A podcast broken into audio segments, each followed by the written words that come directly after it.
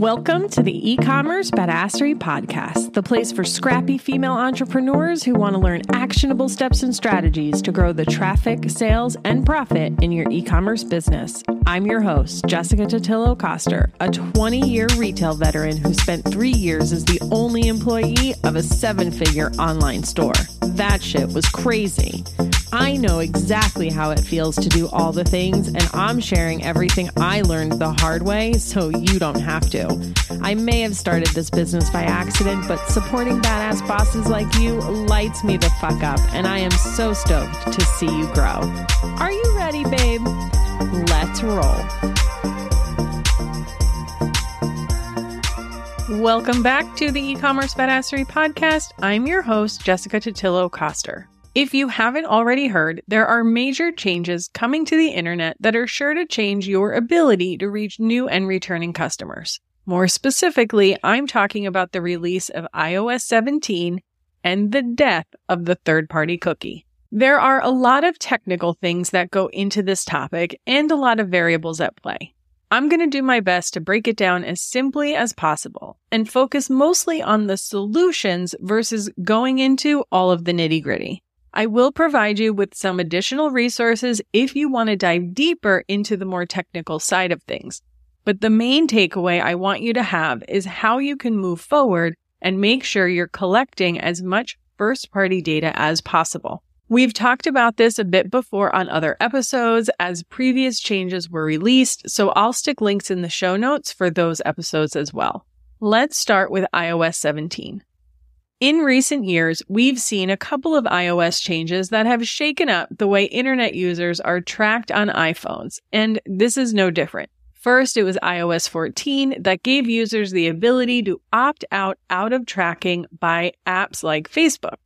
This meant that Facebook could only track your activity on their platform, which was their first party data, and couldn't track your behavior on other sites. Then came iOS 15, which removed email open tracking, which essentially made emails look like they were opened even when they weren't. Now we have iOS 17, which is going to strip user identifiable UTM parameters in the Mail app, Messages, and Safari's private browsing mode. Note this is specifically user identifiable UTMs, not the standard source, campaign, and medium you use today to understand your best marketing channels. And because it's limited to the channels I just mentioned, things like standard Safari browsing, Chrome browser, and custom parameters created by tools like Triple Whale will not be affected.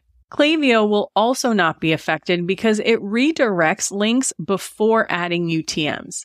If you don't use Klaviyo, my guess is that they handle links similarly, but it's worth a shot to do a little research on it to be sure. And my guess is your platform has probably posted something about iOS 17 on their website. What will be affected is Facebook links and Google links. The Facebook links are unlikely to be a huge issue because most people use the Facebook app. And Google ad links are only going to be an issue if the user is using Safari's incognito browser. The one thing that is not clear is the impact on affiliate or referral links, especially if shoppers are sharing their referral links with friends through Apple Messages. If you do have an affiliate or referral program for your store, I would reach out to the platform you use and ask them if their tracking will be affected by iOS 17 and if so, what are their recommendations for dealing with it? Overall, the conclusion on iOS 17 is it might not be as big of a deal as it sounds. But at the same time, I imagine more shit will come down the line and other platforms will soon follow. Next up, let's talk about the death of the third party cookie. This is a topic we've been hearing rumblings about for a long time. In fact, Safari and Firefox have already blocked third party cookies by default in their browsers, I think it's getting more attention now because Chrome is scheduled to do its rollout at the end of 2024 or it's like mid to end 2024. And as of May 2023, they hold a 63% market share with Safari in second place at 21%. That's a huge gap. One thing to know though is that Google has been planning this for a long time and they've missed multiple deadlines. There's no guarantee that it won't get pushed back again, But even if that does happen, it's in your best interest to prepare as if they're going away tomorrow. Before we get into what you should do about it, let's talk about what this actually means. And again, I'm just doing broad strokes here so you can understand the general concept. Check links in the show notes if you want to dive deeper. Cookies are essentially just tracking codes that get attached to your browser and can identify you as a user. Every platform uses these cookies and has unlimited access to the length of time it can track you and where it can track you. That's essentially how products follow you around the internet. Cookies know what products you looked at and then are able to identify you when you navigate to another website.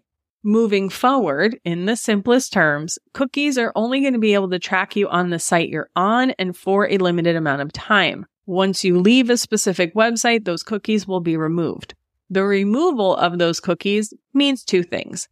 One, they won't be able to see where else you go on the internet. And two, when you return to the site again at a later date, they won't know you're the same person who was there previously.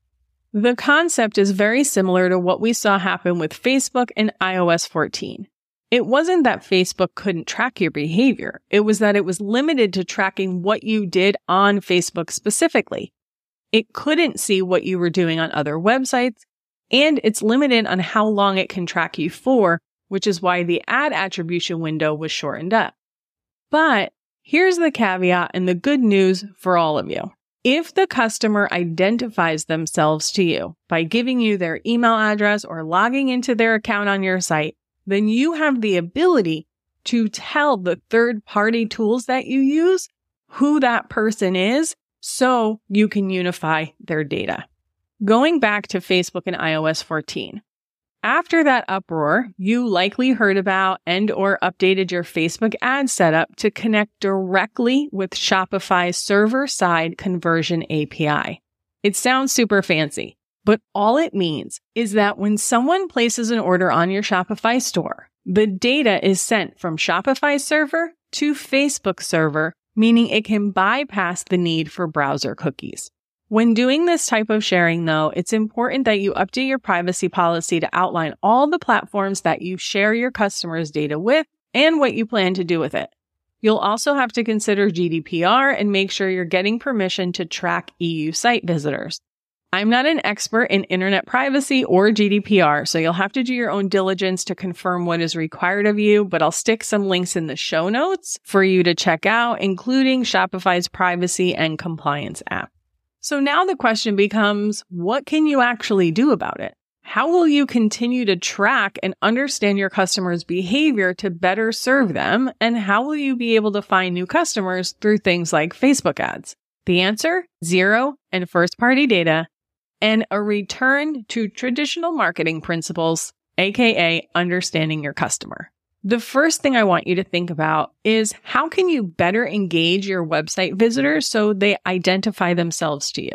This will be things like quizzes, wish lists, and reasons for your customers to log into their account on your store, like a rewards program. There are, of course, tools out there to help you do this and new ones popping up all the time.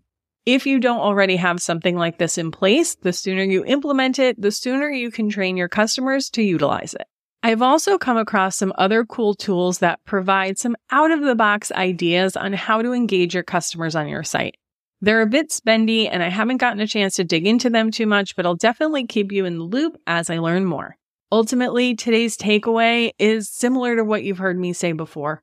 The glory days of the internet anonymously tracking people's every move are coming to an end. You'll need to invest in tools that can help engage your customers, that can ingest data, and that can connect with the other tools you use to share the data across platforms. And you're going to have to put on your old school marketing hat and be more creative. Here's the good news. Even though this industry is constantly changing, there are plenty of smart people out there developing solutions and coming up with creative ideas to give you the tools you need to create great marketing experiences for your customers. This is not the end of e-commerce. This is just a pivot and a change. And as marketers and CEOs, we're going to have to change with the times. Lots of people survived iOS 14 when they went back to using more interest based audiences and really digging into who their customer was. And we are all going to survive the cookie apocalypse, as they call it, as well. Again, make sure you check the show notes for links to other episodes and resources to learn more about what to expect and what you can do about it. And that's a wrap. Thanks so much for hanging out with me today, and I'll see you on the flip side, friend. Thank you so much for listening to today's episode. If you like what you heard, I'd be so grateful if you'd leave a review on Apple Podcasts and don't forget to subscribe so you never miss an episode. And if you're looking to surround yourself with more product entrepreneurs who totally get your life right now, get your booty on over to the e-commerce badassery Facebook group. Can't wait to see you there. Until next time, e-commerce friends, stay badass.